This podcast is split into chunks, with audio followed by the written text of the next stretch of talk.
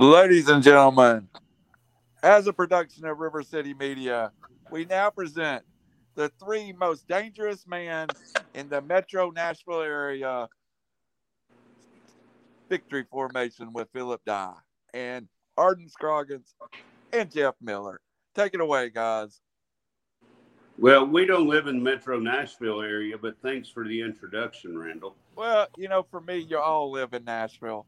Well, to me, you live in Chattanooga, so I'm not sure what the point is. But anyway, we'll go from here. All right, I'm in here today with Geoff Miller and Arden Scroggins.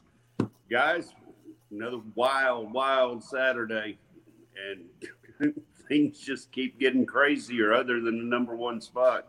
Well, we told them it was coming. We told them th- these weeks were coming, and here it is. And yes, here it is. Arden, why don't you take us away, man? Let's talk about some college football today. Sounds good to me.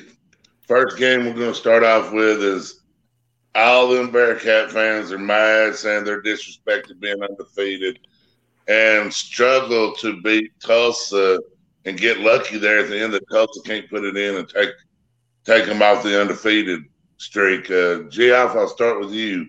What's your deal on the Bearcats? They did have a big win against Notre Dame, but have been struggling with wins lately. Uh, this is just too many weeks in a row um, that they struggle with teams they should have beat. Uh, Tulsa came into this game uh, three and five. They're they're a losing record uh, team right now. Um, they are still a losing record team, being three and six. Uh, but Cincinnati's just struggled too much. Um, they were outplayed start to finish by Tulsa uh, yesterday, and it's just they they they don't they don't have the ability to to keep winning these games in the fashion they should. Uh, I think the committee's going to take that note, and you're going to see Cincinnati fall fall down the uh, the list uh, as of today. Phil, what's your opinion, sir? Yeah, I mean, I, am a little bit with him. Uh, their best win of the years against Notre Dame. That was a good win, considering Notre Dame still only lost one game. But you look at that, who's Notre Dame played this year? So they just don't look good. And for their fans to be mad, well, wham, wham, I don't care. They shouldn't be in now. I thought they should. I would give them the benefit of the doubt. But right now, I would not have Cincinnati in. Although being undefeated now with everything that happened, it might not surprise me if they jump to top four. And and their fan their fans should be mad. They they should be absolutely outrageous at at, at everything that they're not, which is the team and the coaching. That's the problem right now. It's not getting done, and they shouldn't be mad at anybody else but that team. Well, there's several fan bases around that should be mad, and I'm sure we're about to get to some of those. I think you're right. Well, here we go. The next one you talk about undefeated teams going down. Purdue puts a whipping on Michigan State. Phil, go ahead and start us off there. Well, you know me. I haven't been on that Michigan State bandwagon all year like you have. I was more on the Michigan side, but when they made that comeback, I'm like, okay, give them a little benefit of the doubt. But then I saw what was up next. Purdue, man, that's just a trap game. I think a lot of people saw it coming. I know Geoff and I talked about it, and they've knocked off two number two teams right now. It's like Purdue's just built to beat the number two team in the country, but they can't win anything else consistently. Uh, so yeah, it doesn't surprise me, but I think Michigan State's going to have a tough road to hoe now to try to get back in anything. Geoff? Uh, yeah, he, he's pretty much spot on. I mean, um, I think Michigan State is a good team. I, I do want to add in there that that it's Michigan State didn't lose to a a, a bad team. Purdue is a good team. Um, they're six and three at this point. They've already knocked off two ranked teams in the top five. They're uh, they're a good team. So let's don't take too much away from Michigan State. Um, but man, they they they sure folded yesterday. Uh, I expected more out of them. Um, I, I, think even a three point loss at, in the last second field goal or something like that would have looked a lot better than than a two score uh, two score loss there. So um, I think their only bright shining point uh, they outrushed uh, uh Purdue by quite a bit. Kenneth Walker had a 140 something yards and fumble, a big fumble early. and a big fumble. Yeah. Um, but if you're if you're looking at, at, at any kind of bright point for Michigan State, I, I think they move the ball well on the ground. Um, I don't think we can count them out uh, we'll see going forward. They still got some big games coming up. So we'll, we'll see what happens there. I don't think you can count them out. And let's not forget, Purdue's a good team, and they got some good games coming up too. Yeah, well, me and Geoff done talked about this a little bit this morning. I'm going to lead in this with two parts. Ohio State, Nebraska, tight ball game the whole game. I mean, you would think Ohio State would be blowing them out, but tight ball game. Ohio State wins by nine. Talk about that game, Geoff, and let's talk about Ohio State having to play Purdue next week. Uh, yeah, like I said, Purdue's got some good games coming up. Um, next week they have Ohio State. Um, uh, Ohio State avoided the letdown game yesterday against Nebraska, if you want to call it that. Um, it, it really wasn't a good game for them. Um, I think they were held to under 100 yards rushing, um, which which doesn't bode well moving forward for them against teams like uh, Michigan State and Michigan coming up. Um, so again, we've got some good weekends of football coming up, and if Ohio State doesn't uh, doesn't get themselves right, they've got a tough test to Purdue coming up next week. Purdue's coming off a, a good win now, so I I wouldn't want to be in Ohio State shoes facing Purdue next week as well. Bill, your opinion? I'm the exact opposite. I wouldn't want to be in Purdue shoes next week. I think that Ohio State comes out next week focused. And Purdue, as I said a while ago, they've struggled to put it together consistently this year. I think next week Ohio State comes out and makes a statement to try to get in this thing because the door right now is wide open. I agree. I mean, the door's wide open for a lot of teams out there to step up. Uh, go to the next game, and we won't spend much on this one, but I guess we now say Wake Forest is done now, right, Phil?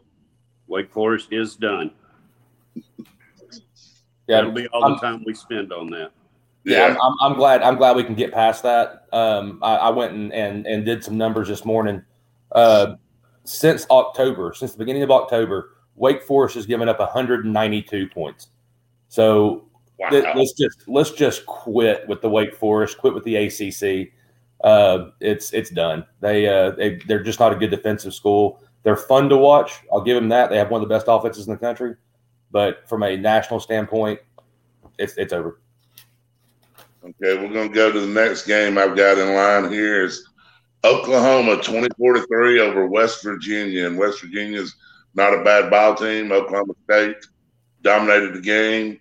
They're sitting with one loss. Looks like that Oklahoma State Oklahoma game is going to be really big. That'd be the one team that has a chance to get in the playoffs from the Big 12, in my opinion. What do you think, Geoff? I, I agree. I, am looking forward to that game. Um, Oklahoma State seems to be handling business better than than Oklahoma at times. Um, so I, I am. I, that game's going to be a good one. Uh, I, I, think I think Oklahoma State is going to pull that one out. Their their defense seems to be better. Um, their, their, offense may not be quite as good as Oklahoma, but I, I do think that Oklahoma State can slow them down. Phil, you know, he said something about their defense. I think Oklahoma State's got a pretty good defense. I mean, are they a top five worthy defense in the country? Uh, I don't know if I'm going to go that far right now. Uh, they do still play in the Big 12, and for I think maybe it's just the stigma of the Big 12. For years, we didn't think anybody played defense there. so, uh, yeah, I, I like Oklahoma State to beat Oklahoma. I don't know that anybody out of there is going to get in when it's all said and done. But uh, Oklahoma's the winner of that game. If Oklahoma gets goes undefeated, I think yeah they're gonna they're gonna come on in. But if they've still got a tough road too, there's still some big games out there left to be played in every conference. So you know we're just gonna have to buckle up and take a ride here and see what happens. All right. Here we go, Phil. We're going to go to the Oregon Washington game. Big rivalry game. We know that those two schools hate each other and Oregon takes care of business on the road, 26-16 win. What's your opinions on that game? I think that was a game Oregon could have easily had a, a letdown. Uh, they got through it, much like Ohio State got through their game yesterday with Nebraska. Oregon should still stay ahead of Ohio State right now. Uh, neither one of them impressed, but they both won that Oregon is the you know the so-called Great White Hope in the Pac-12. So if they don't do it, no one's going to do it. The only team out there that even has a remote chance not even really to get in the playoffs, but just to be a good team right now is, is Utah. I think everybody else just seems to, you know, pump you up and let you down. But yeah, I think Oregon did what they needed to do, but they still got business to take care of as well. Geoff? Uh, yeah. So Oregon, Oregon's played really well this year at times. Um, they avoided the stumble yesterday. Uh, I think they they outgained uh, them by like 260 yards, and and only won by 10 points. Um, they had some crucial penalties at times.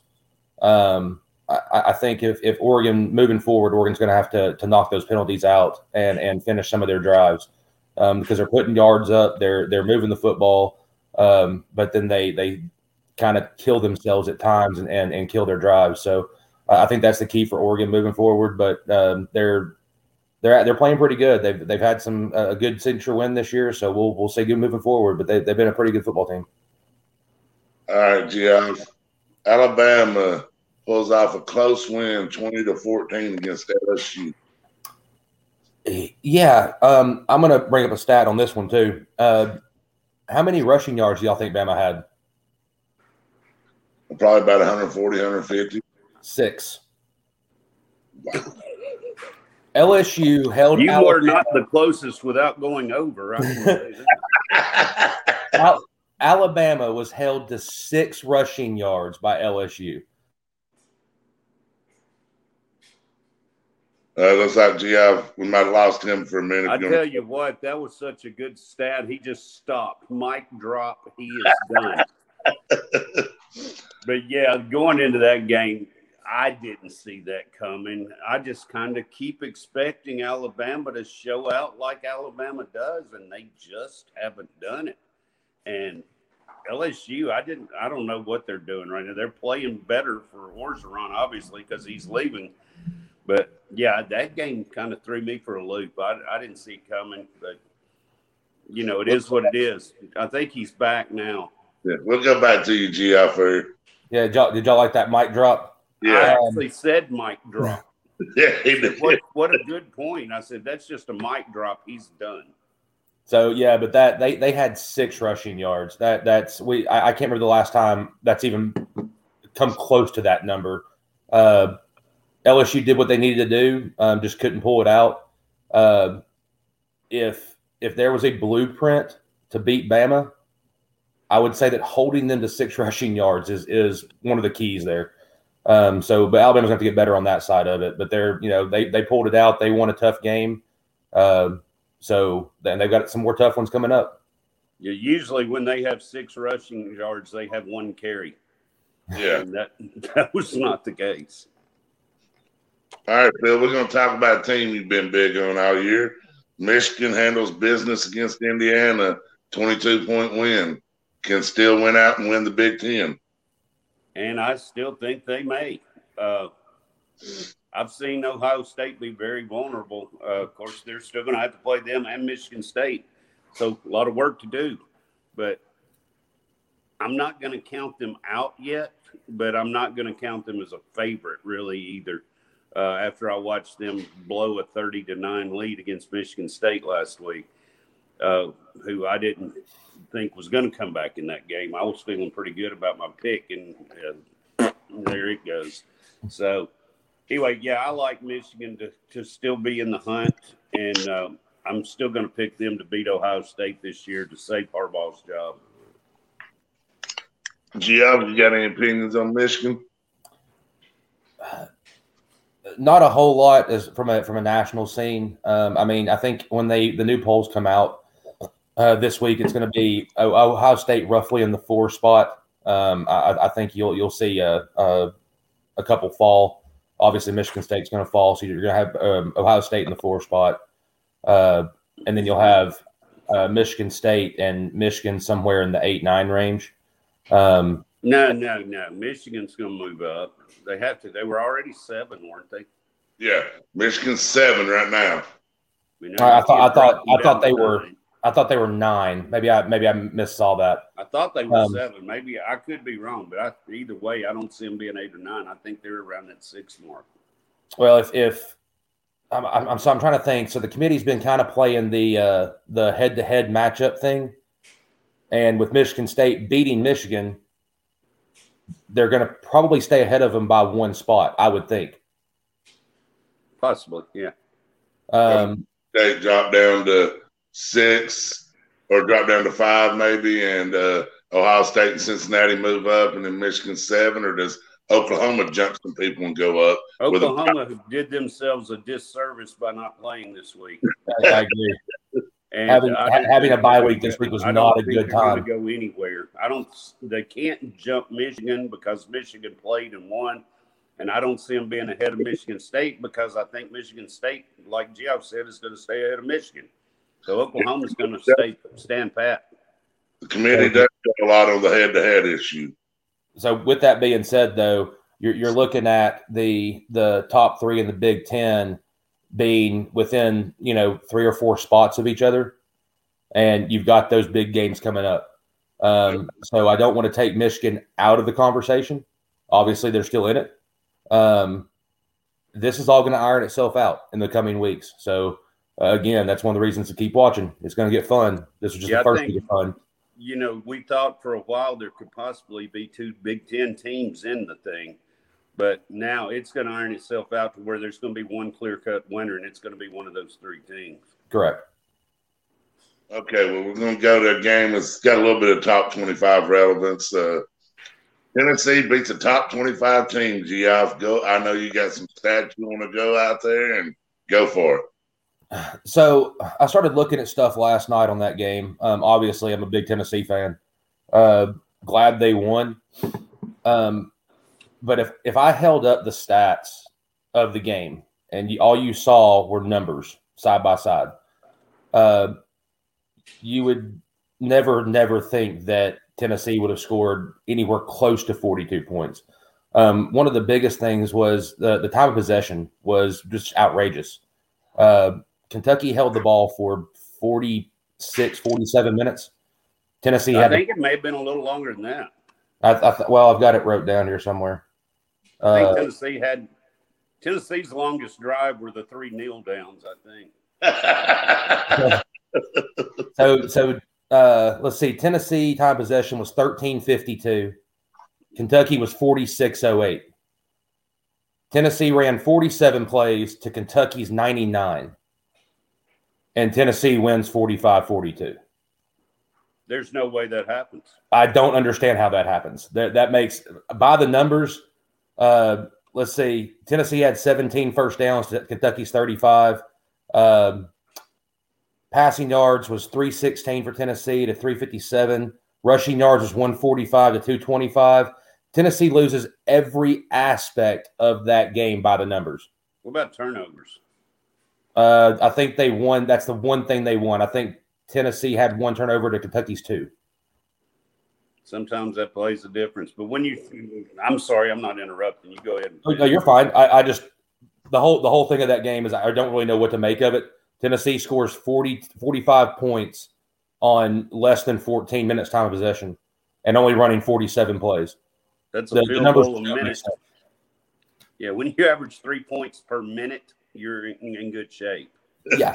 And and the, on the other side of it, Kentucky's defense is in not very good shape. Um, that's yeah, that's just not good. I, I couldn't I couldn't believe those numbers when I when I saw it.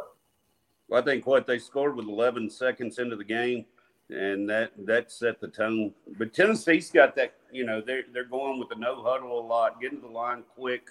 They're not gonna have the time of possession uh, a whole lot. Kentucky plays that possession ball, but Tennessee right now on offense is just clicking, and But but you would you would game think that- last night.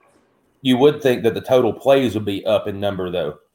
With, with running that fast paced oh, offense. Oh yeah, but they were such quick strikes last night. They had a 75 yard pass. They had a 70 yard pass. They were Right. 31 yards, 42 yards. It was just over and over and over these big plays. A pick six was huge. Yeah. I think in that game for me though, the the telltale of that game, and I said it when it happened was when Kentucky went for it on fourth down before halftime, didn't make it. Tennessee has three straight passes to get in field goal range and kicks the field goal to go up by three at halftime. That turned the game around. even though Kentucky got the ball to start the second half, instead of being up by seven, they were up by four, and then it was back and forth game. And right. Tennessee actually pretty much took control before they tried to give it away at the end. okay, Phil. Next game up, I'm gonna let you start it. The Bulldogs roll again, 43 to 6 over Missouri. That defense keeps them out of the end zone, gives up two field goals. Fire away with your thoughts there, Phil. Well, just another dominant performance. I mean, you know, here we go this way. represent. But yeah, it, and I'm happy to do it since it's been a long, tough struggle for 41 years. But yeah, they were dominant again yesterday on defense. Missouri did their absolute best at the end of the game, calling timeouts and everything, and couldn't put it in from the one yard line. And you could just see the determination on Georgia's face. It wasn't about winning the game anymore, it was about pride and keeping them out of the end zone. And when you have a defense that does that, especially with the guys they had in at the point, second, third stringers, man, you've got a defense worthy. And that's what I can say about their defense right now. It's worthy. Geoff? Yeah, I'll, I'll, give I'll give Missouri some credit. I know they got killed. Um, there was uh, that was always going to happen, um, but Missouri played pretty tough all all game. Um, they they ran the football pretty well. Um, just uh, again, Georgia's defense held them to I think 273 total yards yesterday. And of course, the big stat was zero touchdowns. Um, at, this point, Georgia has given up, is it three or four touchdowns on the year? Yep. Uh, One of them being a pick six. In in, uh, in in retrospect to you know the 192 points that Wake Forest has uh, let happen this month. Um, so it's it's that's the story of this team, man. It's it's Georgia's defense is just so dominant and so good. They're so fast. Um, they're they're clear cut number one. Uh, they're going to be tough to beat moving forward. Uh, this may be y'all's year, guys. I don't I don't want y'all to say it. I'll say it for you. Uh, but well, it's not y'all this, tough. If not this year, when? It's it's coming. It's coming. There's there's just no doubt about that. The team keeps getting better. Um, uh, we're we're going to the game next week when Tennessee and Georgia play, so that should be fun for y'all. Um, so, but it's it's it's going to be it's it, Georgia's good, man. There there's just no nobody on that level, um, especially on on the defensive side of the football. They're making it tough on everybody to score, um, not just the the Missouris and and Vandy's and those. They're they're making it tough for everybody to score. Okay, let's go to another game here. Just a couple more that really have relevance. Notre Dame blows out Navy this week they're ranked tenth coming into this week. Uh, any shot if they run out that they could slide their way in the top four, Geoff? I'd like to say no, but the way these weeks keep coming, I, who knows? Uh, if you're if you're a team um, sitting down in the eight, nine, ten area, uh, maybe even eleven, uh, depending on on what your record is, uh, keep winning that's all you can do is keep winning um, because it, these teams are, are starting to falter. And I, I think we're going to see it more and more as the year moves on and the pressure mounts. So uh, if you're in those spots, just keep winning. You, you might find your way slipping in. I'll tell you what, Notre Dame, if they continue to win, does nothing but help Cincinnati as well. And because that's their signature win. And if you get these Big Ten teams beat up on each other, and all of a sudden all three of them have two losses, which they all have one right now, somebody's going to have to come out of this thing. But that doesn't mean they're going to come out of it in the playoffs. We didn't bring that up a while ago. We said one team would get in, but there's a chance that no Big Team ten teams get in. Right. And if that's the case, then that's where Notre Dame slides up there. But how do you put Cincinnati out if you put Notre Dame in? So that that's the case for Cincinnati at that point. That's what they're looking for is for everybody to fold ahead of them and Notre Dame to keep winning. Well, we'll go to one more game in the top 25 yesterday. It was a top 25 matchup, A&M against Auburn. A&M winning 20 to 3. That pretty much eliminates Auburn from winning the SEC West. That gives them three losses or two losses in the division, and uh, A&M holding the tiebreaker over them. Both two loss teams, or Auburn's three loss team on the year, A&M's two loss team. I don't think A&M's got a chance to get into the playoff hunt personally, but they could if Auburn helps them wind up winning the West and going to Atlanta if Auburn can upset Alabama. Yeah, I, I think that Auburn yesterday kind of, I'm not sure what the word is, but their season's done. And I don't know if they can bounce back to beat an Alabama with really no reason to do it other than the fact it's Alabama and that rivalry, which that goes a long way. But that was an ugly game to watch. I mean, just ugly. Yep. It was three to three, six to three. You know, then, then it was just like nothing could go right for Auburn all day. And A and M did what they had to do, but ugly game. I don't see either team getting into the playoff by any means. And you know, we'll see what happens with Auburn and Alabama because it's always a rivalry. And here's just something that I think right now though Auburn can can look at that and say, well, our season's ruined. Let's ruin Alabama's too. And so they they could very well do that. But I, I think Alabama, if they come out, just has more talent than Auburn does, and I really expect Bama to win that game. All right, Geoff, I'm gonna throw something at you about this game. Twenty to three final, one touchdown scored, and it was a defensive touchdown. So no offensive touchdowns in this game. So I, for the last three or four weeks, uh, I've been kind of praising Bo Nix. Yeah, he did it to me again. Um, I th- this dude, I don't know how he fumbled that football. Um, uh, apparently, the the A and M uh, linebacker uh, yelled at him or something and scared him. Uh, I, I, don't know what it, but he just dropped the football. Um, it was it was worse than the Mark Sanchez butt fumble. Uh, it, it was it was no so no no no it wasn't. There's never been anything worse. It, it, was it was it was it was up there. It was pretty bad. I mean, he's just he's just running and he had the ball and and then it, it just hit the ground. Um, he never got touched. Um, yeah, that's it's it's it's uncalled for, and it was it was in Bo Nix style. Um, Looked like Clint Stoerner to me. Do what? Clint Stoerner for Arkansas looked like him to me. I, well, Stoerner at least put the ball on the ground. Nix never even thought about that. Yeah, he he, he put it on the ground and it never moved. Like he he just set it there and then went about his day. Um, Bo Bo Nix just like tossed it and it just yeah, and it just rolled around. Uh, but no, it's it's that game was tough, man. It was tough to watch. Um, I, I, think everybody expected more from that game. And right before that touchdown was scored, I, I think I looked up and it was it was nine to three. I, I think it's what it was. Um, yes, C- let, let's not forget CBS picked that game over the Bama LSU game. They're yeah, they themselves right now. They, uh, they once again made a good decision there. Um, well, they still have Gary Danielson. They don't make very good decisions. Also true.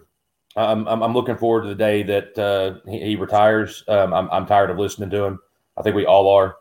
Um, but you know, it's I expected more from that game, guys. That that that Auburn Texas A&M game was a letdown. Um, that's all I'll pretty much have on that one. I, I, don't see any way that they either one of those teams are in contention for the playoff end of the year. Uh, but it, it will be that game will matter when it comes down to um, the bigger bowl games um, coming up um, in the grand scheme of that. Uh, the one thing I will say in regards to Auburn and Bama coming up, the one thing the Iron Bowl always is is a game. It, it does not it does not change based on record. It does not change based on anything. That game is an in-state rivalry. The fan bases are in it it will it will be a tough game for both teams, regardless of what what uh, the records are and everything else. I think you're still going to see a good football game there. Okay, well, one last thing, and we'll move off of college football and go to DFS and maybe some wagers and stuff.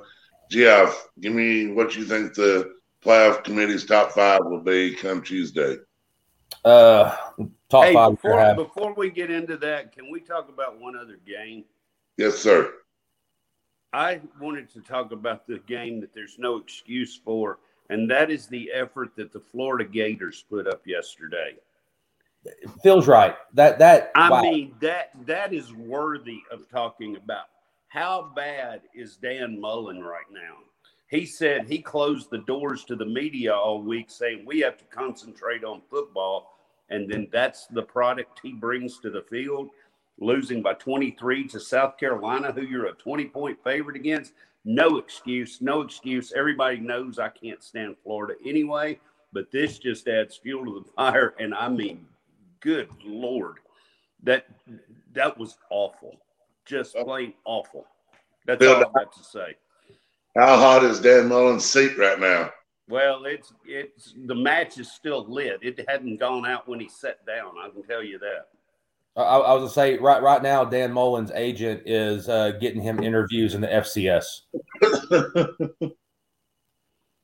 Good call, Phil. I should have brought that up. I meant to and forgot all about it, but good call there. Yeah, bring that up. I mean, somebody put on Facebook last night or something said they think Georgia broke Florida last week. Yeah, uh, Florida's been broke. Yeah, Fl- Florida's definitely broken. Florida had a fracture already. Georgia just maybe snapped the whole bone, and and now South Carolina just refuses to operate on it, and it's done. All right. Now we can go back to the G Your, what do you think your top five be Tuesday night? Um, obviously, Georgia at one. Um, uh, Bama's going to stay two. Uh, at three, I would probably move Oregon up uh, with Ohio State coming to four. Um, that fifth spot, I've, I've been arguing myself about pretty much all morning. Uh, there's arguments for Oklahoma. There's arguments for Cincinnati. Uh, I think if I'm going to put somebody there, I'm going to put Oklahoma there. I'm, I'm, taking Cincinnati out of the equation so they can win a football game. I know they're undefeated. I get it. Um, they just haven't looked good, and they they've been making these games too close with teams they should be blowing out. So uh, I'm, I'm, I'm taking Cincinnati out of the out of my whatever my uh, top five means to anybody. Dye, you sir. Yeah, I agree. Top two, I think, is pretty set in stone right now with Georgia and Alabama.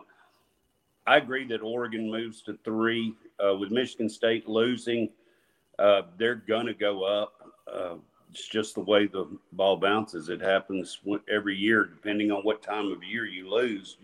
Even with the same record, they, they're going to go up a little bit. Uh, Ohio State will move into that four spot for right now.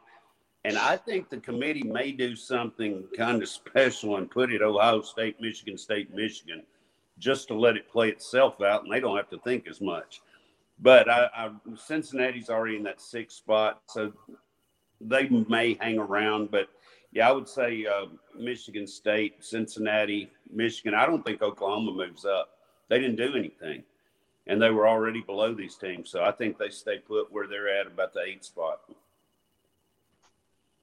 Well, I have to agree with Phil Down on that one. If I had to put it that way, it wouldn't surprise me at all if they did, because uh, top three were all in agreement: Georgia, Alabama, Oregon, and top four actually Ohio State. And it wouldn't surprise me if they put Michigan and Mich- Michigan State and Michigan five and six, and just let that play out and handle, it'll handle its own business. Yeah, and it's going to. It'll play itself out. Okay, well, I guess that's all we got in college football, unless y'all have something else. If not, I'll turn it over to you, Phil Dye, and you can start us off with some DFS. Yeah. First of all, I think in DFS, before we get started, what a rough week for some people. Uh, two guys, especially going down in the end, not necessarily going down, but just want to get your both you guys' thoughts on it. Calvin Ridley and Henry Ruggs both wide receivers, both starters, and number one or two receivers for their teams. Uh, Ruggs is just a stupidity thing. Ridley, we're not sure how to feel about. You know, if you've had depression, I can, I can see where it's a thing, and and he needs some time off because to be honest, it could be considered an injury. Uh, I know it's a sickness. So, Gio, how do you feel about these two guys being out for the rest of the year? How does it affect their teams? Uh, just give me your thoughts on it. Um, I'm, I'm not going to touch too much on the Ridley thing. Uh, Ridley is doing something um, that he believes is necessary for him. Um, I, I, think it would. I don't know what he's going through. We have not heard. I have not heard, anyways, what he's going through. Um, I, I, think that what he's doing, um, people should take note of. And if you're going through something like this, if this man can step away from millions of dollars to work on his mental health, then it should be easy for anybody, easier for anybody to to work on this um, in in whatever you're dealing with. Well, uh, I think I think we're going to start seeing a little bit more of this too. I think there's way more players out there and athletes that are going through depression than we know about. I mean, Simone Biles pulls out of the Olympics for basically, you know, mental preparation and needed to get herself straight as well. And yeah, it's a, it's a very touchy subject and one you don't want to ignore at all, uh, and one that if anyone makes fun of ever, it, they should just be slapped as well because until you've gone through it, you don't know. Well, and let's again too. In th- this show, we do this for fun. We we talk about the DFS. It's it's something we do. It, it's fun for us to do, um, but it's not real life. It is fantasy. Um, so hello, Phil season. Right. Season. Yeah. Uh, so it's it's it's fantasy. It's not real life. What these guys go through week in week out is is real life. Um, so if you're if you're upset that you lost your starting uh, wide receiver um, because he is taking time off for his uh, mental health, if that upsets you, stop playing fantasy. What they're Thank dealing you. with is real life. I was hoping that one of the two of you would say that. Thank you, thank you, thank you. Got beat Well, that, that, what they what they it, Arden, but we'll let you have your thoughts on that too. Yeah, what what they're going through, man, is real. Fan as well, so you know, and we all wish Calvin Ridley the best, obviously. A hundred percent. Um, eh, eh, okay, here we go with Ruggs. Um, for starters, uh, again, this is real world, guys. Um, I, my thoughts go out to the family. Um, there was loss of life in this. Um, it's it's preventable. Everything about that was preventable. The NFL has things set up left and right for these guys to not make the mistake he made. Um, not only did he get behind the wheel and and drive at twice legal limit, he chose to do it on a residential street at 156 miles an hour. That is absolutely uncalled for it's a bad decision. As far as I know, the, the kid has not made these kind of decisions before. Um, so I, I don't want I don't want to come down too hard on on him for a bad decision because we've all made bad decisions. Um, this one just resulted in something that is the absolute top tier of what we all hope to never go through. Um, so again, my thoughts are with the family that that lost that that uh, young girl in, in that accident. Um, and also, my my thoughts are with Ruggs because he made a mistake. He's going to realize it was a mistake. It's too late to go back and change that mistake. Um, he's going to suffer the consequences of it. Um, I, am sure we'll learn more as it comes out. Um, I, my one of our buddies in our our fantasy league um, is a lawyer, and I, I, think he said that the uh, uh, penalty for this is two to 20 years. Yeah, it's minimum two years because there's a no tolerance law in Las Vegas for DUI right. at all. Um, so it's, it's just a the, the whole the whole thing is is uh, it's just bad. It's it's it's uh, again, I, I, my, my heart goes out to everybody involved. It's it's uh, it's real life. It's it's what we do as fantasy. Uh, this is real life. This this matters. This means something. Um, and I, I, that's all I really got on that, guys. I, I feel I feel bad for the whole situation. Arden, if you want to chime in on some thoughts on that, you're more than welcome. You know, I agree with a lot of what Gio said. I mean, what we do, fantasy's fun. I mean, what we do is supposed to be fun, and these two are real life situations. You don't, I mean, you don't know what people are doing. Do, like GL said, you don't know what people are dealing with when they're dealing with depression. Mm, our, our prayers go out and hope that, you know, Calvin Ridley can figure this out and get his life going, whether it means he steps on a football field again or if he never steps on it again, get his life going in the right direction where it can lead to him to a great life. That's all I'm gonna say on that. My, you know, I hope he gets everything figured out. The Ruggs situation, I mean, gee, I've touched on a lot. The bigger part that even blows my mind, it came out last uh, a couple days ago. He was leaving the casino. If he was that drunk, why didn't he just get a room at the casino? Or get a ride? Yeah. I mean, the NFL provides you with the NFL provides all their players with rides. They can call a number at any time and get a ride for free. I remember being in a bar in Nashville the night that, and uh, Steve McNair was there, uh, not feeling a lot of pain, and he left that night and got a DUI. It was very well publicized down Broadway in Nashville. And I saw him before that, and you automatically think, well, these guys, hire a driver you've got you've got the money. Just hire somebody to sit out and wait on you till you get done and take you home. There's there's no sense for people. Number one, there's no sense for people to do it at all, no matter what your status is. But uh, when you have the capability to have someone take you anywhere you want to, I think you almost have to do that.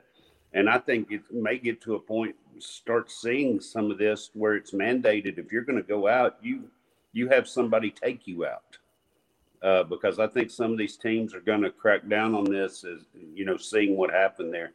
You know, as far as Ruggs, Derek Derek uh, Carr said it best. Right now, somebody needs to love the guy, and, yeah. Uh, instead of just crucifying for everything which he's getting in the media. So, I don't want to dwell on either of these. You know, best wishes to Calvin Ridley, and, and you know we'll see what happens in the Ruggs case. And uh, as Geoff said, thoughts and prayers go out to the family of that girl. Let's move on though.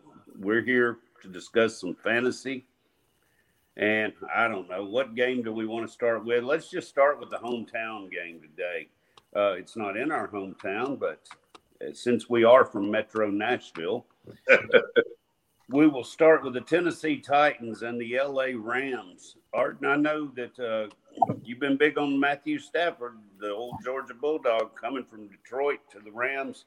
He's going to play today, hasn't practiced all week. Is that going to have an effect?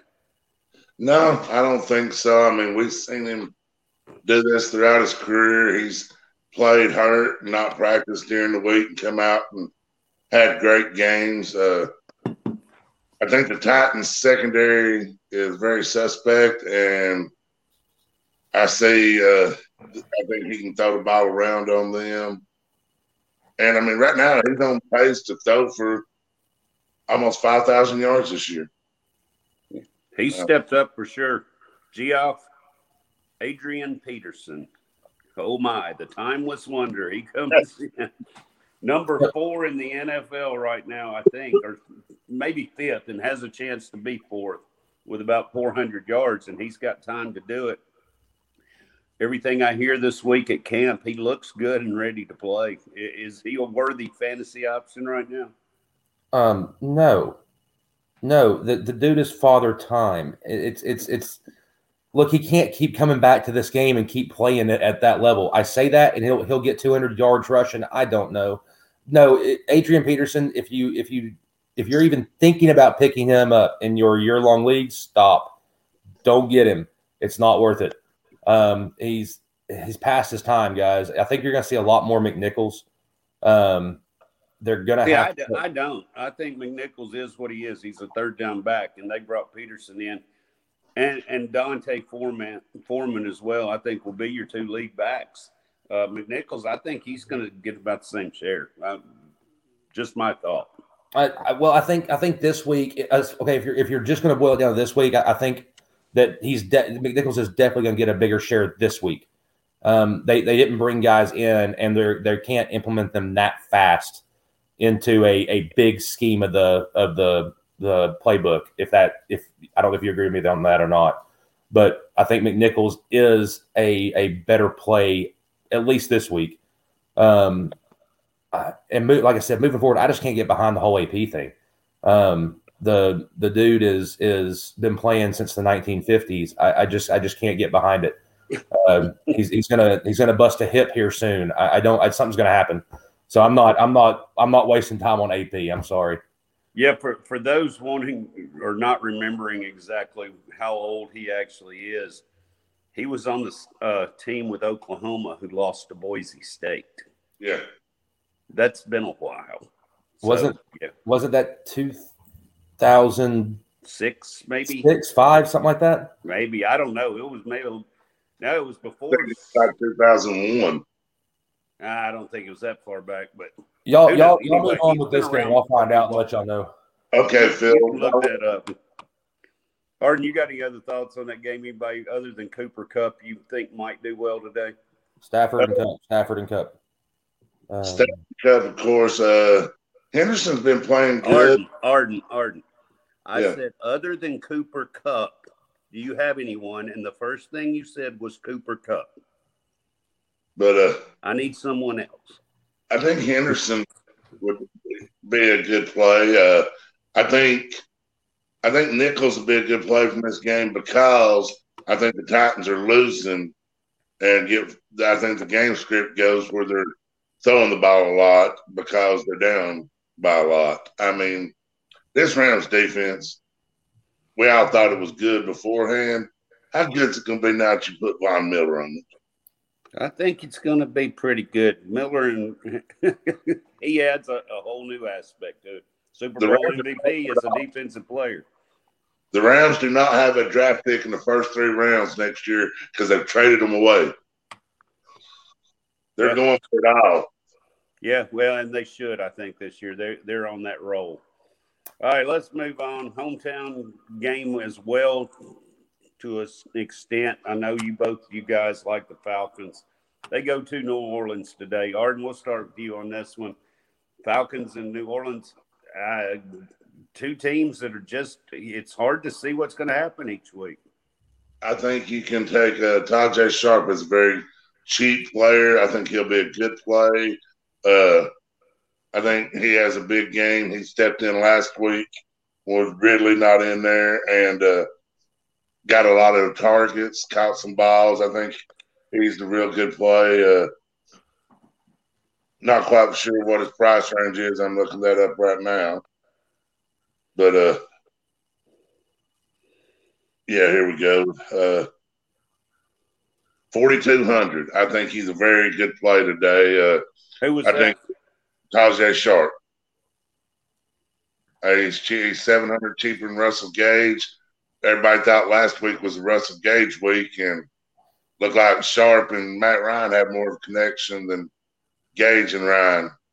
Well, yeah, it would be tough for Gage and Ryan to have any connection, considering there were no targets for him last week. Right. So, I mean, yeah, Gage has been, I think, a disappointment this year for the Falcons. He's really done nothing and doesn't look like he's going to be part of the offense going forward, even though he's probably listed as the number one receiver. He's just not catching the ball much this year. Geoff, what do you got this game?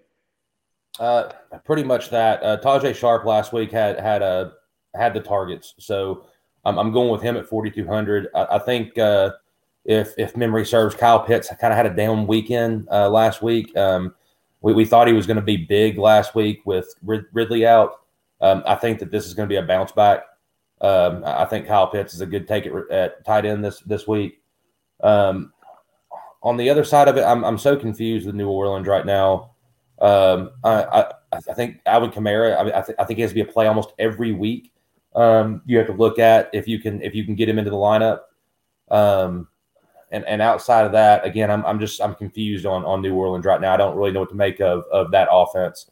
It's being spread. The ball's being spread around so much. Um, and we were talking uh, earlier about the Tennessee game. Um, that was a 2007 Fiesta Bowl. So with, with in Oklahoma. Yeah. So he's been around a while. Yeah. Yeah, I, I, agree with you on New Orleans. They're just a toss up as to what you're going to get. with Winston out now, Trevor Siemian is scheduled to play, but yeah, I, you know, even cheap, how do you go there? So, uh, yeah, I think I'd just almost pass on this game altogether and fade it out. All right, Buffalo and Jacksonville uh, should be a blowout from what they say. You know, 14 and a half points is quite a few, uh, almost 50 point total. So they're, they're the odds makers thinking Buffalo's going to score today. Uh, Jacksonville, I I'm not sure. I haven't seen this morning, but could be without James Robinson. So I think that makes a big difference. Geoff, we'll start with you on this game. How do you see this playing out? Well, th- this game again is is uh, one of those game script games. Um, I'd, I'd like to I'd like to lay off some of the bigger players in this, but I was so wrong last week on on laying off uh, Cooper Kupp, um, thinking that it was going to be a a blowout, run the football in the second half. No, no, the Rams decided to throw the football consistently all game um, to the same people. Um, so I'm I obviously like Josh Allen. Um, I, I, like Emmanuel Sanders for the price point. His his uh, looks have been going up. His his targets been going up each week. Um, so I do like Emmanuel Sanders at fifty six hundred. Um, I, am I'm, I'm going to fade all of Jacksonville again. It's it's hit or miss with them. Um, the only guy that's been even halfway consistent is James Robinson, and that's only if Jacksonville uses him the way they should. Um, so I'm I'm kind of I'm kind of just going to fade Jacksonville in, in this game today. Gotcha, Arden. What do you see going down in this one? Well, let me throw in some breaking news. I just seen come up for a game today.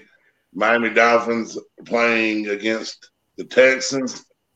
Tua out with left finger and rib injuries. Well, that is not a good thing for me, considering I have him as my backup, and now I can't pick a quarterback up. Oh yeah, you can. I think you got till ten o'clock.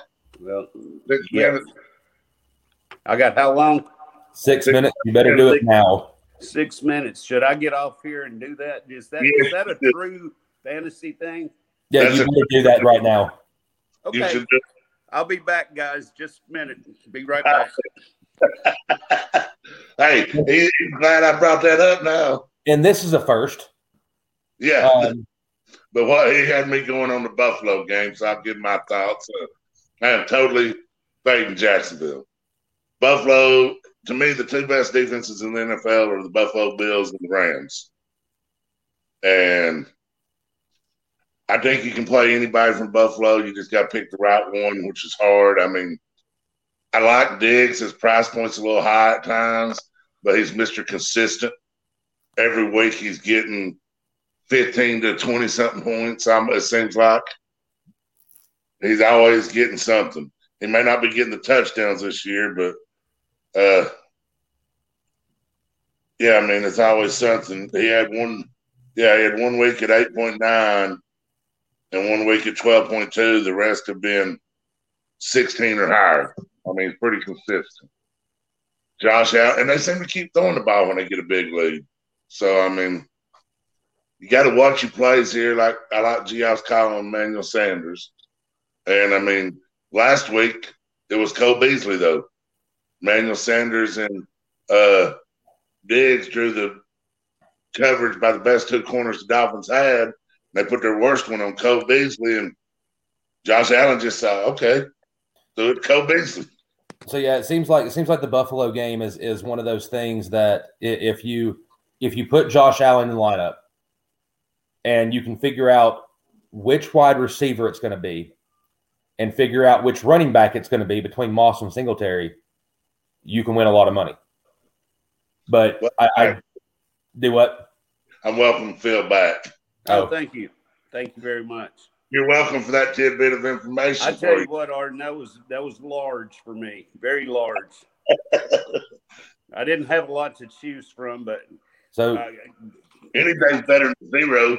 Should yeah, I should I go on there now and, and try to figure out who he's trying to pick up and make a higher bid? oh, that would be cold.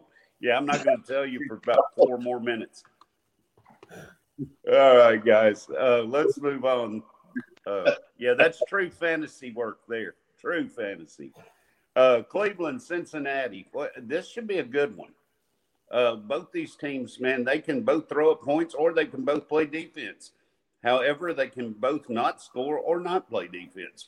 Very inconsistent. I thought Cincinnati's defense last week would show up, and then Mike White, who? Mike White, yes, came up and threw for 400 yards on them. So, uh, I don't remember who started. Geoff, I'll go with you to start this one. Uh, Cincinnati always has. I mean, Ja'Marr Chase just an automatic right now. It seems. Uh, what he's he's cruising for rookie of the year. Uh, what do you see going down in this game? Or Arden, you can take this one since Geoff is now frozen up and looks like he may be going to outbid me for my quarterback that he doesn't know who it is. He's trying to.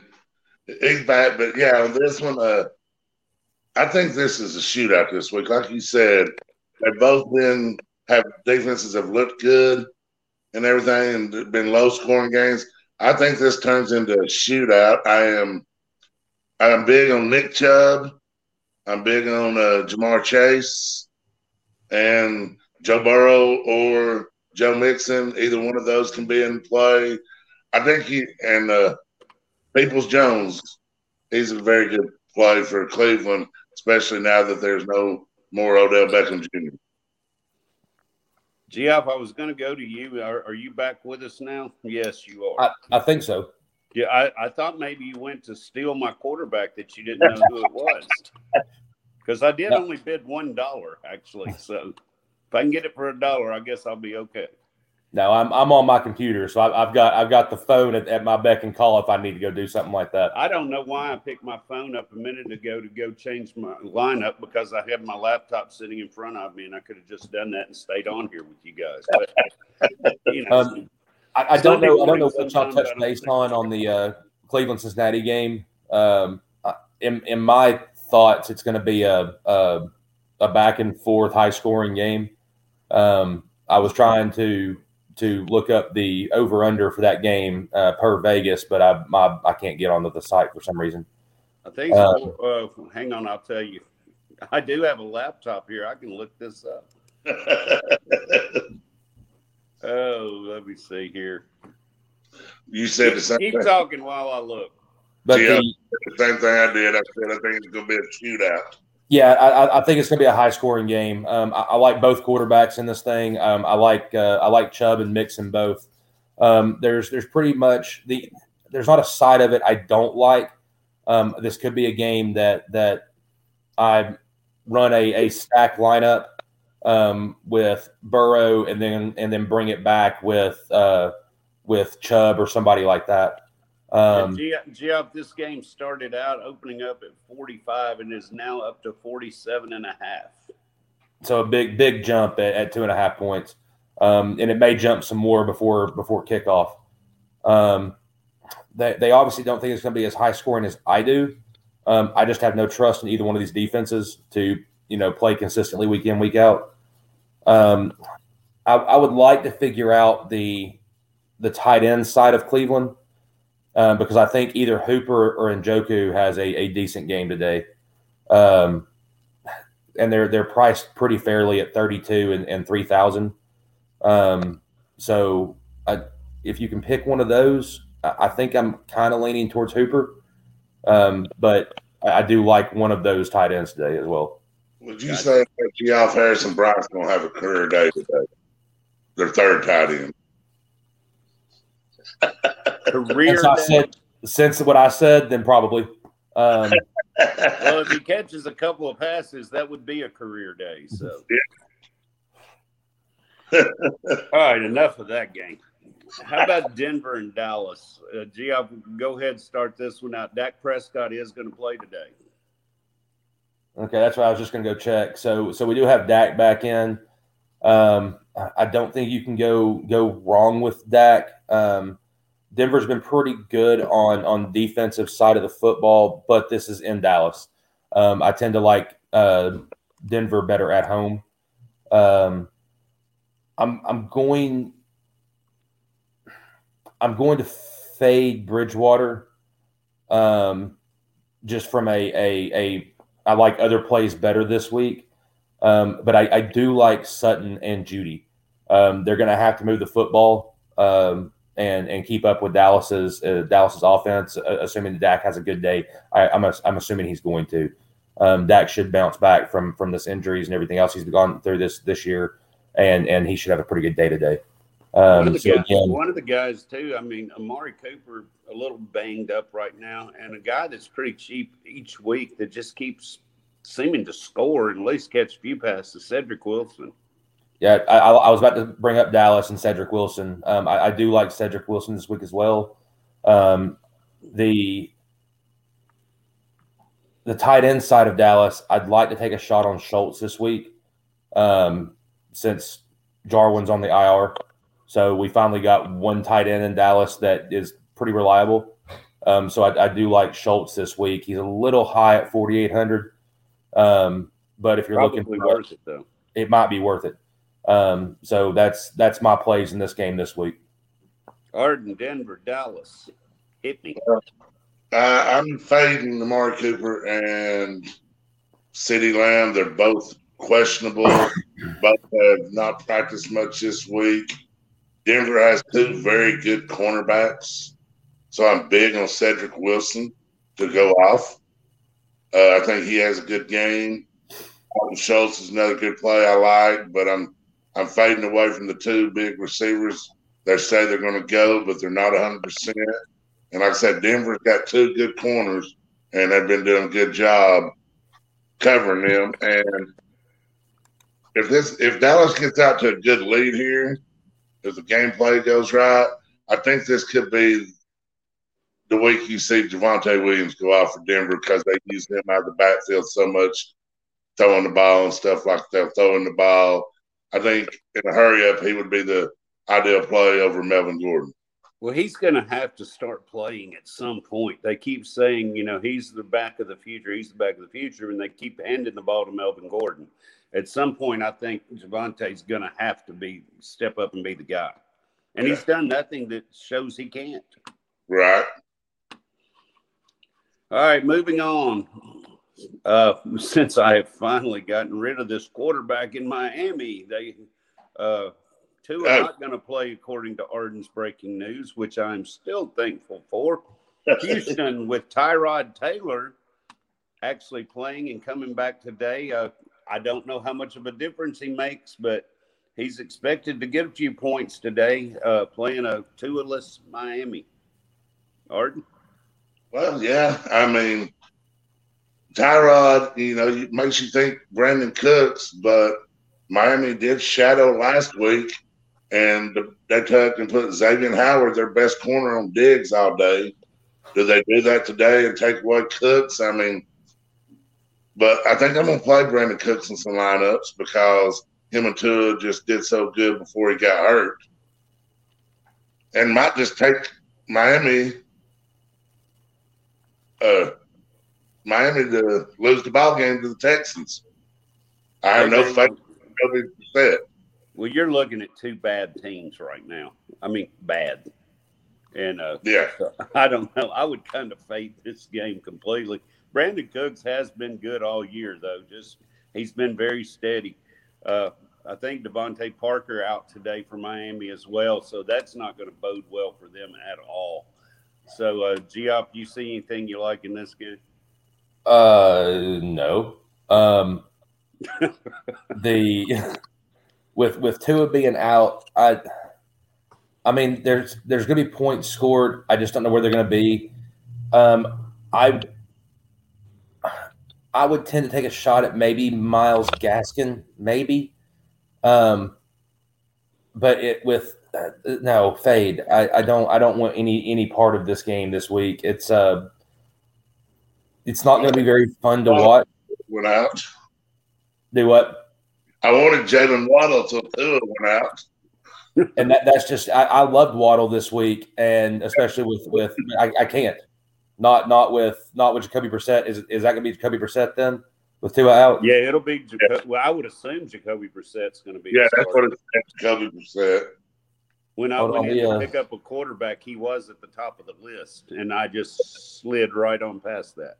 Well, did you get your quarterback, Phil? It's past 10 o'clock. So I breaking did get- I did breaking news: um, Phil Dye has added Jordan Love and dropped Tua Tagovailoa in in our in our league. So so Phil did get Jordan Love. Well, I did pick him up because I know he's going to play. Yeah. All right, let's move on. Uh, the Raiders going across the country to the Giants. Uh, Giants stepping up and playing good defense at times right now.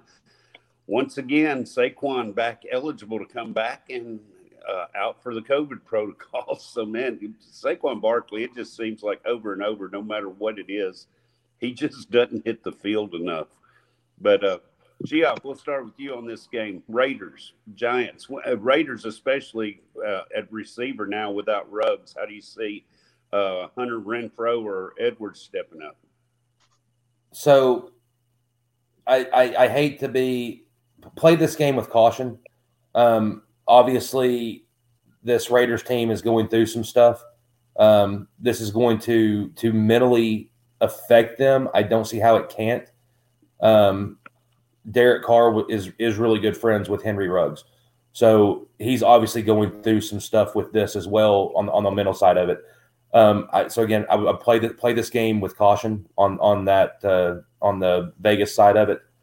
Um, if I've got to pick anybody, I'm, I'm going to probably go with Waller, um, just because he's been the guy. He's an incredible athlete, um, and he's a he's a safe play, albeit an expensive play. Um, on the the New York side of things, God, these guys are banged up. Um, I, I don't know who I like on on that side. Um, I, I might I might even play Daniel Jones by himself because I do like Jones and I do think they can move the football. I just don't know who it's going to. Um, but I, again, this game this game scares me for multiple reasons this week. Um, so I probably will fade this game uh, this week in general. Or I know one guy that you brought up several times over the beginning of the season, Zay Jones. Uh, he's going to get his opportunity now. Uh, but like Geoff said, that it, it may be a week or two before this team gets mentally on track. Uh, how do you see this one? I agree with you. I like. I think I'm going to fade Zay Jones today, like because of what Gio said on that aspect of it. Plus, you know, I figure in the Giants, like Gio said, playing pretty good defense. So I think one play in this game I've got on each side of the ball that I will probably use. I like Josh Jacobs in this game. I think he could have a good game and that'd be about the only one I'll and I'll go with on that side of the ball, and on the other side of the ball, the one person I thought Geoff would bring up when he said uh, Daniel Jones is Kadarius Toney. He's healthy and playing today, so and he's going to be their number one receiver. Yeah, I, Kadarius Toney's a good ball player, but he was also coached by Dan Mullen, so I couldn't go there. Yeah, I'm not going to get off of that one for a while. All right, let's move on. Minnesota, Baltimore. Big game right here with some implications, especially for Baltimore. Minnesota really needing a win to stay involved in any type of playoff hunt. Arden, how you see this game going? And uh, looks like Lamar Jackson field day to me. Yeah, I, I don't know that if I take anybody with, I'm taking Lamar Jackson in some lineups, and I might take him naked with no other player in the game from that. You know, uh, I don't. If I do look at somebody on the Baltimore side, uh, the rookie Bateman, I might play him some. I think uh, Patrick Peterson's on covering Hollywood Brown most of the game, so and Peterson's been playing better of late. So, like I say, it worries me. I don't think I want any of the Minnesota side of this. I mean, Baltimore's defense the last game looked really good in one of their last games. It might not have been the last one, but Minnesota just can't get it together. I don't know what their deal is. Well, Minnesota's got a good team. I mean, as far as you look at the players, you've got Oh, Kirk Cousins, you've got Justin Jefferson's, Adam Thielen. You know, Thielen stepped up and scored a few lately. Justin Jefferson seems to have disappeared, though. So, Giop, you see anybody on the Vikings or Ravens you like today? Um, outside of what Arden's mentioned, I, I think you have to find uh, someone on the on the Vikings side of it. Um, I- so Baltimore has a pretty good defense. I, I, think they are going to have to figure out who they're going to single out and take out of the game. And I, I think if you're going to take anybody out of this game, we all know who that has to be. You you have to stop Dalvin Cook. So if you stop Dalvin Cook, um, it's going to leave somebody open. Um, I, I do like Justin Jefferson this week. Um, I, I think he's fast enough and runs routes good enough to get open and, and make some plays. Um, the Vikings have to find a way to score because I, I do think that with as, as suspect as the Vikings secondary is, that uh, Jackson and his receivers are, are going to put points on the board. Um, so I, I think you're gonna have to keep the ball in the air. I think you're gonna have to to rely on on uh, Minnesota's pass catchers, which is Thielen and, and Jefferson. Well, I, I kind of like as as an inexpensive play there too, Osborn.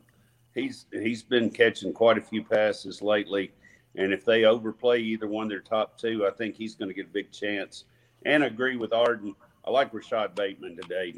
Uh, he he's starting to get his share of targets, and I think uh, along with Hollywood and Mark Andrews, that could be a pretty good pass combination. But we all know Lamar likes to take off and run a lot too. Yeah, and like like you said, Osborn's thirty six hundred, um, and I think I'd rather have uh, Bateman in that same general area. Bateman's about four thousand, so I, I think that would be the the the play I'd make. Bella for the love. My dog. Yeah, I could hear it on t- on two different cameras there.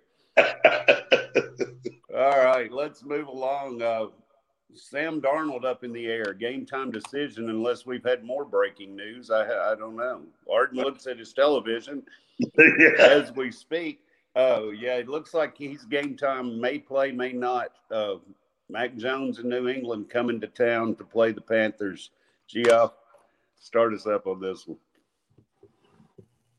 All right, I had it on mute, so I had to unmute it. I don't know how long it's going to last. Um, so we're, we're on. You, what, what game did you say we're on? I'm sorry, I've, I've lost track completely. Uh, the Patriots and Panthers. Okay. Um, yeah. I, is McCaffrey coming back? Is is he worth Game time time? decision. There, Is- we're waiting for breaking news, and it's past ten o'clock right now. So Mm.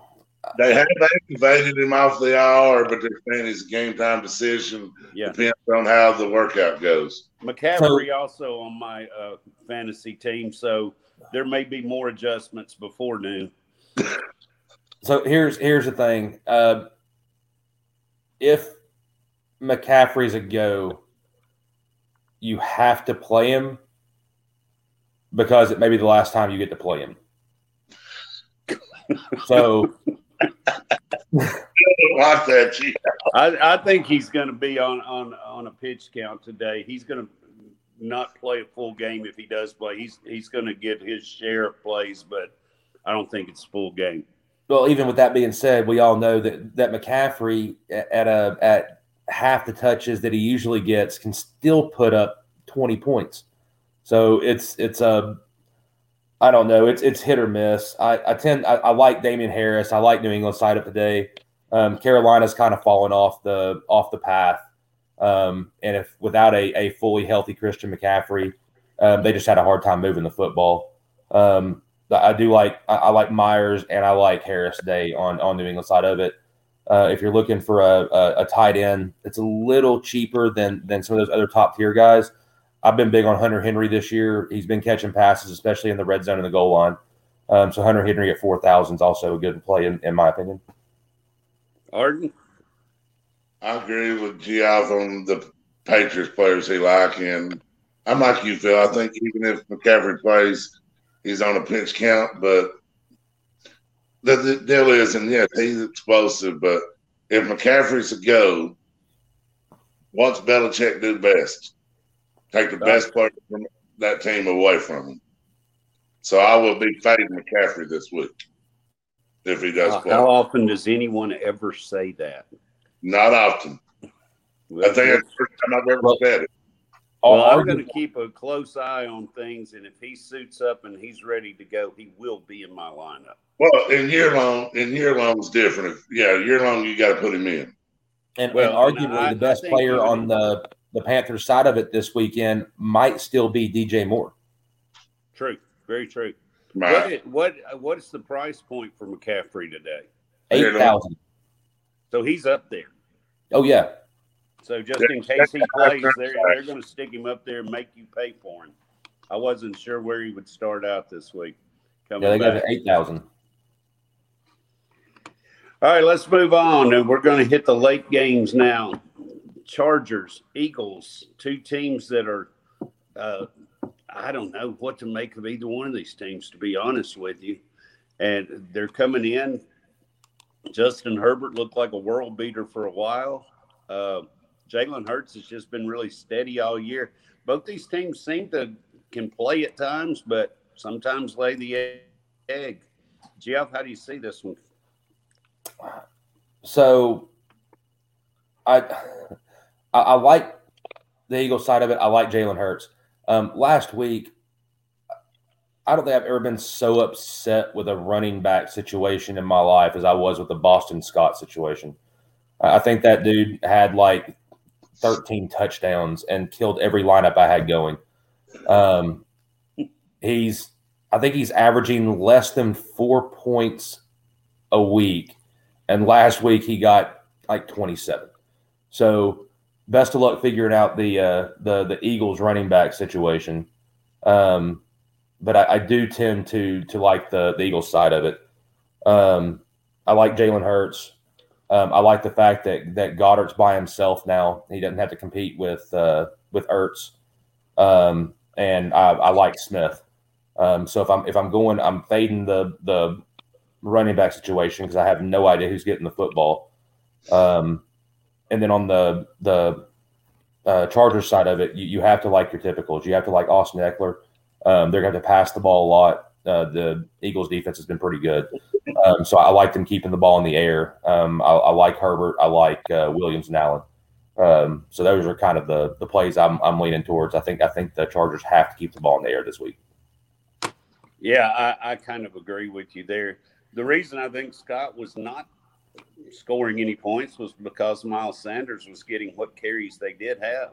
And then they signed Jordan Howard, who also scored two touchdowns last week and just left forward. Gainwell was over there by himself. He's been the second string back all year. And he sees no time till the fourth quarter. I can't figure him out. Arden, did you did you get messed up on that game last week like everybody else? I'm like, gee, if all of my lines got killed because I didn't have Boston Scott in. No, I just, I mean, and Jalen Hurts is always an attractive play as much as he runs with the ball and throws it. And he gets a lot of garbage time points too if the team's not winning. And today, I don't think the team will be winning. Today, I think this is a get right game. I think the Chargers have a very good game today. Yeah, that AFC West, man, it's up for grabs still, and I'm still not counting Kansas City out of it. They look bad, and they continue to look bad. They kind of sneak a few wins, but it just seems like you know the Raiders are falling on hard times. Um, the Chargers haven't lived up to it, and Denver is just falling off the face of the earth for a while. So, you know that that division I don't see anybody out of there going to the Super Bowl by any means, although they may. Uh, once you get to the playoffs, it's all a different game. But yeah, that division, it's up for grabs, and Chargers need to win really bad right now. All right, Arizona, San Francisco at 325 today. Kyler Murray and DeAndre Hopkins questionable for this game. Haven't seen an update whether they play or not. Uh, George Kittle back for San Francisco. Arden, who you like in this game? Also, I think Jeff Wilson's been activated at running back. Uh, Elijah Mitchell looks like he may start this game, but uh, being questionable may not have all the carries. So, how do you see this game going? Well, yeah, I've heard uh, Mitchell will probably be on a limited workload, even if he goes because of the rib injury and stuff. Uh, everything I've heard said check back about an hour before kickoff to see with him, and I got him in our fantasy league, so I will be checking on that. Uh, I read that Kyler Murray and Hopkins are both game time decisions. So, you know, if they, you're to have to wait the last minute to draft a lineup or put them in there, and you might have to change it last minute. Uh, I think a lot of me wants to, you know, AJ Grant Brown's on the, or AJ Green's on the COVID list. So uh, I think Christian Kirk or Rondale Moore could be good plays this week at a cheaper price. But if Kyler Murray don't play, who's throwing them the ball? Good point. I would say, uh, Geoff, do you have the answer to that? I do have the answer to that, and you're not going to like the answer to that. Um, so I have read that as of 30 minutes ago, the Arizona's uh, uh, front office and organization is not expecting him to suit up today. Um, we'll have to see how that plays out. Have to watch how the how they announce it before game time. I don't think, with that being said, that you can rely on on Murray in your lineups this week. Um, so if I can't rely on Murray, then I'm definitely not going to have anybody pass catching from, from that side of the football because I don't have any trust in Colt McCoy. Colt oh. McCoy would be the guy coming in to play backup quarterback for uh, Murray. Either, so I'll, I'll, give you the other guy too. It's either Colt McCoy or C. Streveler. I'm going to go say it's McCoy. Yeah. Me, me too. Um, so I'm if I'm playing anybody from that game today or that side of the football today, uh, I think I'm going to go with Edmonds. Um, I, I, think that if if he Murray doesn't suit up um, and McCoy comes in, then they're going to rely heavily on uh, Edmonds and probably some on Conner as well. Yeah, I, um, I, like Conner a little bit over Edmonds just for the sheer fact he seems to be getting the touches around the end zone and has scored eight, nine touchdowns this year already and I, I don't disagree with you at all. Um, I, I, I don't think you can you can play again. I, I am not trusting anybody from that side of the football. Uh, and with that be, I think I just may fade this entire game today. Um, I, I, may play some of of uh, Wilson. It's so Elijah Mitchell's questionable. I, I don't know what his status is right now. Um, but Ribs.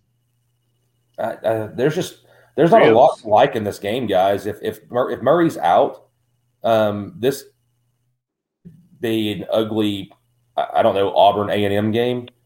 Uh, it's it's just not looking like it's going to be very much fun to watch. So I'm, I'm probably fading this game for today. If you, rem- if you remember earlier in the year, everybody played, and they had them all, and it was 17-10. Right. So, you know, it, it looks to be an uglier game than that. And we, being said, they will score 52 today and go over. Oh yeah, hundred percent. And yeah. Colt McCoy will throw for 400 yards. I think I like uh, Deebo today. I didn't say that. I, I mean, Deebo's been he scored 16 something fantasy points against them last time.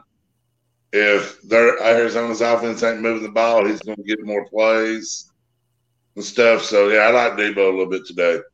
Well, I think I like. Uh, I'm not sure to put him in the lineup, but Kittle I think makes a big difference in that San Francisco lineup, and he just makes everybody better around him, and especially without Murray. I don't know if the line's changed already. Obviously, it probably will, but around around that minus three mark, I really like San Fran to win today.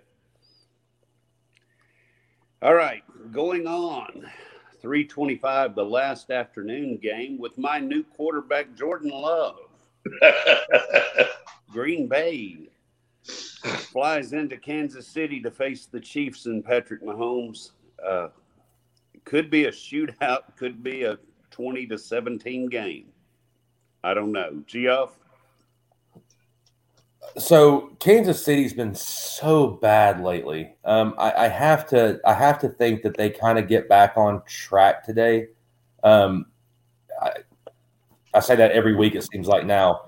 Uh, it seems like this is a get right game, especially with Aaron Rodgers out. Uh, but it's not going to play out that way. Um, I, I, do think it's a high scoring game.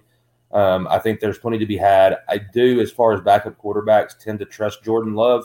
Um, we all know that Green Bay obviously has coached up some very good backup quarterbacks that have gone on to to be great in this league.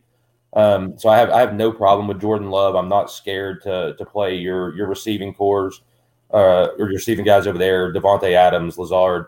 Um, I'm, I'm not going to play the tight ends at, at Green Bay for obvious reasons. They just don't get enough looks. It may change with Love, but I don't know that enough to put that out there and say that yeah, go ahead and play him. So I'm, I'm fading the tight ends. Um, I think you have to play Travis Kelce this week. I mean, they Kansas City has to start moving the football. They have to score. Uh, I think Travis Kelce's the get right guy for him. I think that he is he is a a athletic dude that that does nothing but catch footballs and and eat DBs for breakfast. Um, so I, I think you have to to play Travis Kelce this week. I think he's their get right guy. All right, Arden. On Kansas City side, the running game, it, it's still been okay without Edwards-Helaire. Once again, going to be out today. We saw a guy, Gore came in last week and surprised a lot of people. Would be a very, very inexpensive pickup today. But I still think Darrel Williams may be the guy on that running game. What do you see in this game? I, I just can't figure out who Kansas City's going to play, so I'm not going to touch the running backs. I mean, some weeks they put McKinnon in more. Last week they brought Gore in more. Uh, I think this game could easily be a shootout. I agree with Geoff.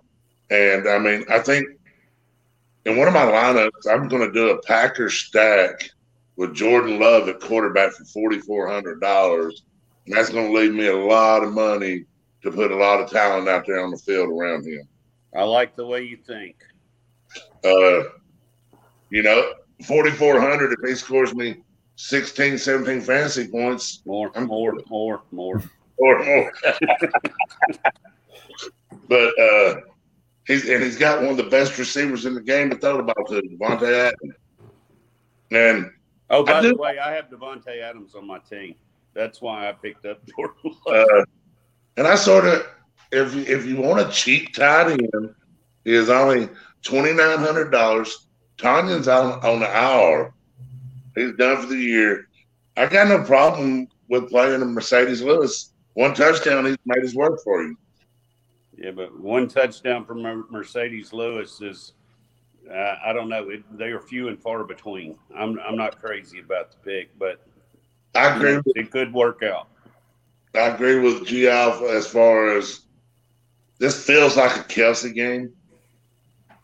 I mean, he hasn't had a good game in a couple of weeks. I think you got to have some Kelce in your lineup. Uh, Green Bay's best cornerback is out hurt. So that makes Hill and Hardman attractive.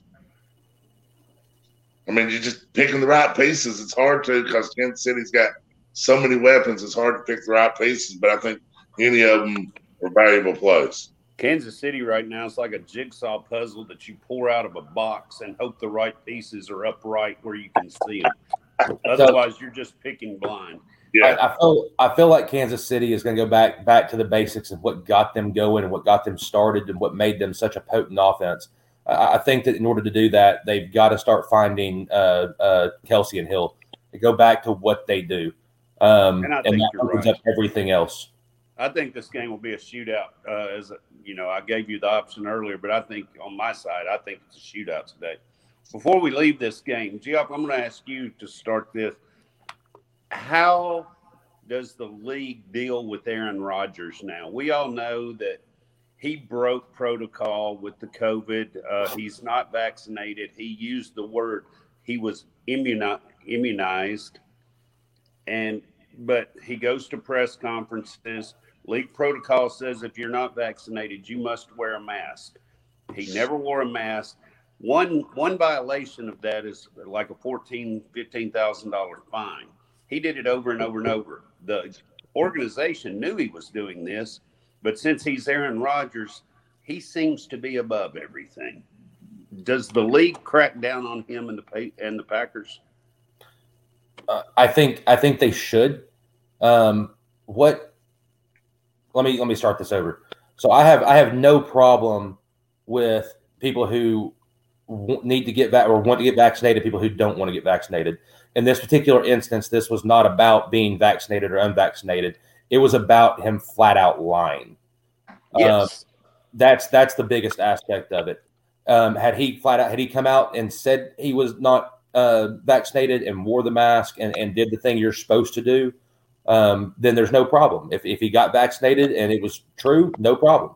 Um, but him lying and and then skating by, um, knowing what he was doing and knowing that he was breaking protocol, uh, I've got a big problem with because if anybody else does that, um, that's not named, you know, Aaron Rodgers or Patrick Mahomes or your big names that bring the money into the league, um, then they would they would crack down hard, suspend, fine, everything else.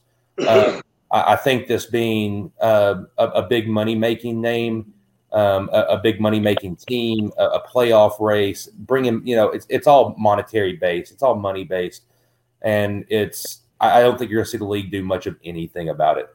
Um, I think too that the Packers seem to just let it go themselves because I don't think they wanted to rock the boat with Aaron Rodgers any more than what was done before the beginning of the season. I agree. And, and you know, they're overlooking everything as well. That's why I think the league may step in, not necessarily maybe on Aaron Rodgers, but I think they're going to hit the Packers. Arden, do you think you got any opinion on this? Well, I heard, and it's just rumor listening to sports talk radio and stuff this week. I heard that the league is looking into it, and what could possibly happen is uh, Aaron Rodgers could receive a big fine, but not be suspended any games. That way, it don't mess with the playoffs or anything. And Green Bay could lose some draft picks. Yeah, that's a possibility. And I've also read that Kirk Cousins also did the same thing in a media room without a mask on, and he's unvaccinated. So now they may have to go back and start looking at films. If we're going to go back and say who did it, who didn't, you know, I think the league is skated by right now and didn't want to press this issue because of the whole vaccination, un, you know, vaccinated, unvaccinated thing. I could care less. I have I have no issue whichever way you wanted to go in life. But when there's protocols out there just for my job, your job, or an NFL job, I think you got to go by those rules. And when you lie about it blatantly yeah. and nothing's done, I mean, why not keep doing it? And, and, and my, my big thing on that, just from a personal standpoint, is if if I've got to wear a mask at certain times, making the money that I make, then you making the money that you make, do what you're supposed to do don't make this any harder than it is. If you have to go to the sideline and put a mask on, go to the sideline and put a mask on. It's that I, easy. I totally agree with it. I mean, if you're going to tell me I have to wear a mask to get on an airplane, guess what I'm going to do? I'm wear, a, wear mask. a mask to get on an airplane. Uh, you know, and if I don't, they're not going to let me on that plane. But it seems like the NFL just lets you do whatever you want to. So I think this story is going to get bigger and bigger and bigger, and we're going to find out more people that may have should have should have been punished before now. So we'll, we'll see how that plays out. But I we'll definitely see. We'll definitely see what precedent they set forward at this point in time, and we'll yeah, see what I it think means. The precedent is is going to have to do one thing or the other. There's there can't be a gray area here. All right, what do we got left here? We got some night games. Uh, we've already done the Tennessee Rams game, which is Sunday night. We started out with that one. Monday night's the only game we got left the hapless Bears offense goes into Pittsburgh with a pretty good defense. Uh, Pittsburgh seems like they may be getting a few things going here. Uh, Najee Harris has just been so steady all year as a rookie. Uh, Roethlisberger, I think he's on his last leg, but can, can he pull them through and get them to the playoffs again? Ard? Well, I mean, this game here is a big game, in my opinion, for Pittsburgh to try and get to the playoffs. You can't let the hapless Bears come in and uh, do away with uh, get a win on you. That that'll hurt your playoff shots in a heartbeat. Uh, I sort of like uh, Diontae Johnson in this game. I think he could have a very big game. Uh, not you brought up Najee Harris. I mean, he's just been doing everything out of that backfield. Uh, Bears play their kicker, maybe. Who else do you play off that team? Uh, but you know, the, the tight end and his name is escaping me, and I can't find it. uh, he kind of tied it. He caught a touchdown pass last week. He's a Freiermuth. rookie. Freiermuth. Yeah, he would be a very good play. I think he's look getting more targets each week, stepping up. Uh, I think he's a good play. I'm gonna probably play Pittsburgh's defense in my lineup. I just don't believe the Bears can do anything against it. Justin Fields is going to face a very strong pass rush. All right, G. Alfred. Monday night showdown. So I, again, like Arden said, I'm I'm going to play Pittsburgh's defense. Um, I'm as far as Chicago goes, I, I don't know what kind of disaster they're running over there right now. Um, it seems like a new disaster each week, so stay tuned if you like that kind of thing. Um, but it's yeah, their kicker maybe for a for a showdown lineup. You have to play somebody. Um, I, I don't I don't hate Allen Robinson this weekend. Um, I, I think they have to go somewhere with the football. Somebody's got to catch something somewhere. Um, if you let's see,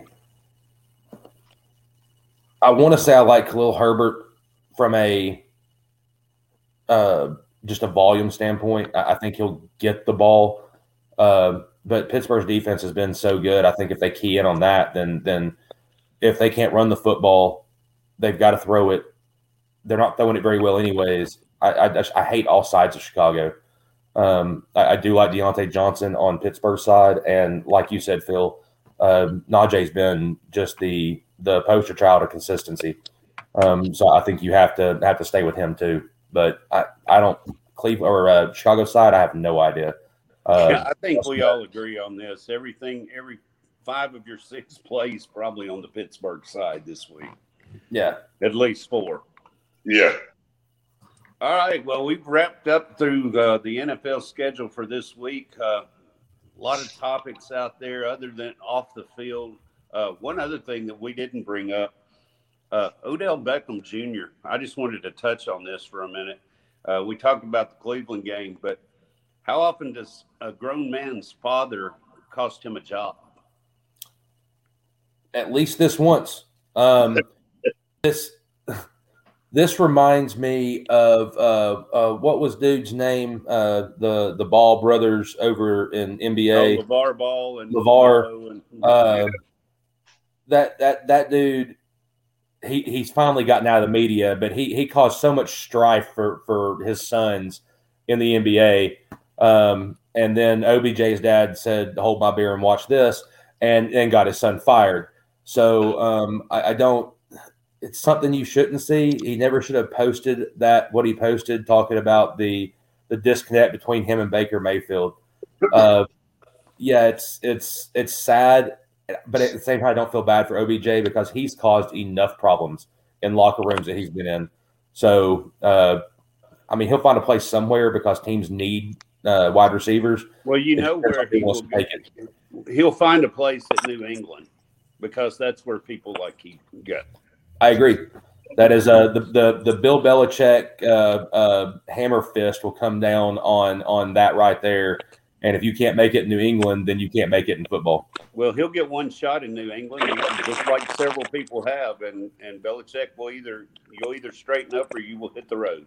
Arden, you got any thoughts on OBJ? Uh, just he's all his stuff has been negative the last few years in the media, so I have no sympathy for him. And I, you know, grow up and go play football. You get paid to play a game. If you have a bad quarterback overthrows you, it happens. I totally agree.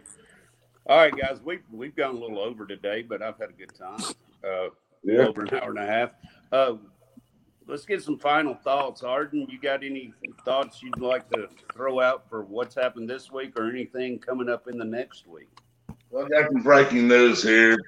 Jordan Love out with COVID. yeah, thanks, Arden. I'm just kidding, Phil. Just kidding. I know you are, Arden. I know you are.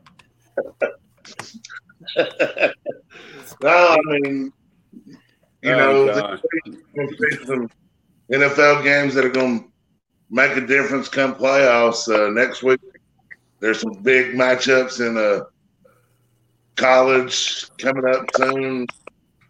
Just we're, we're about to be into the prime time where you got to win. or go home. Well, I think there. I think there's several teams in that boat already. I mean, Nick Saban said in an interview yesterday, he said we've been in the playoffs for three weeks already. So Yep. I, I think once you get to that point, yeah, it, it's it's do or die. I mean, there's going to be a lot of teams in there with one loss, but if you have two, that's going to be an awfully tough road to get in that top four. Geoff, anything from you? Last words. Uh, we, we touched base pretty well in college. The only thing uh, uh, NFL wise, um, if you're a fan of good football or a fan of, of divisional races, um, pay attention to the AFC West and AFC North. Those are going to be the most entertaining races moving forward um, for the uh, playoff spots. Um, so we've got some pretty good games for those two divisions going today. So it, it's going to be fun to watch moving forward. Yeah, I brought up the AFC West earlier. I also think that NFC West, man, uh, between uh, the Rams and Cardinals, although I think the Rams ultimately are going to come out of that division. And uh, with that defense, they're, as Arden said earlier, they're going to make a run at the Super Bowl right now. And uh, this is their time. Yeah, but the moves they've made, they're definitely making that run. They're going to try now. Yep. All right, guys, had a great time. Thanks everybody that has tuned in and will watch the podcast. Thank you for tuning in to that. For Victory Formation, I'm Phil Dye along with Geoff Miller and Arden Scroggins, and we're going to call it a morning. Good luck with your fantasy on Sunday.